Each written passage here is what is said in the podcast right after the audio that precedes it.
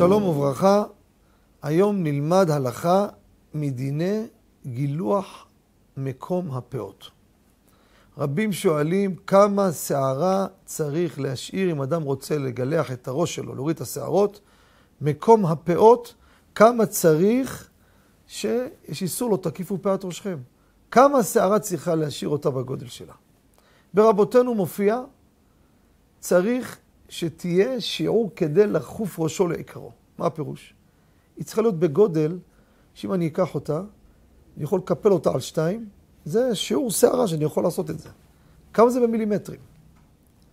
יש על זה, רבותיי, דעות כדרכה של תורה בפוסקים, מתחיל משתיים וחצי מילימטר עד חמש מילימטר.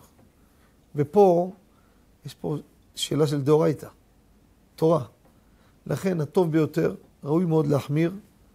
מי שרוצה לספר את הכל, שבמקום הפאות, שימו לב, יעביר במכונת התספורת מספר 2. למה 2?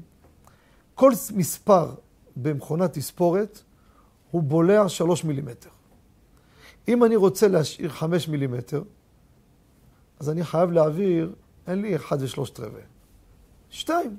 2, השארת 6 מילימטר. 6 מילימטר השארת, השארת מילימטר אחד יותר. מותר לך, אין בזה בעיה. להוריד יותר זה בעיה. אבל צריך לדעת, זה מחלוקת הפוסקים. זאת אומרת, זה מגיע משתיים וחצי, זאת אומרת, ממספר אחד, כן? אחד זה כבר שלוש, זה מצוין, עד מספר שתיים.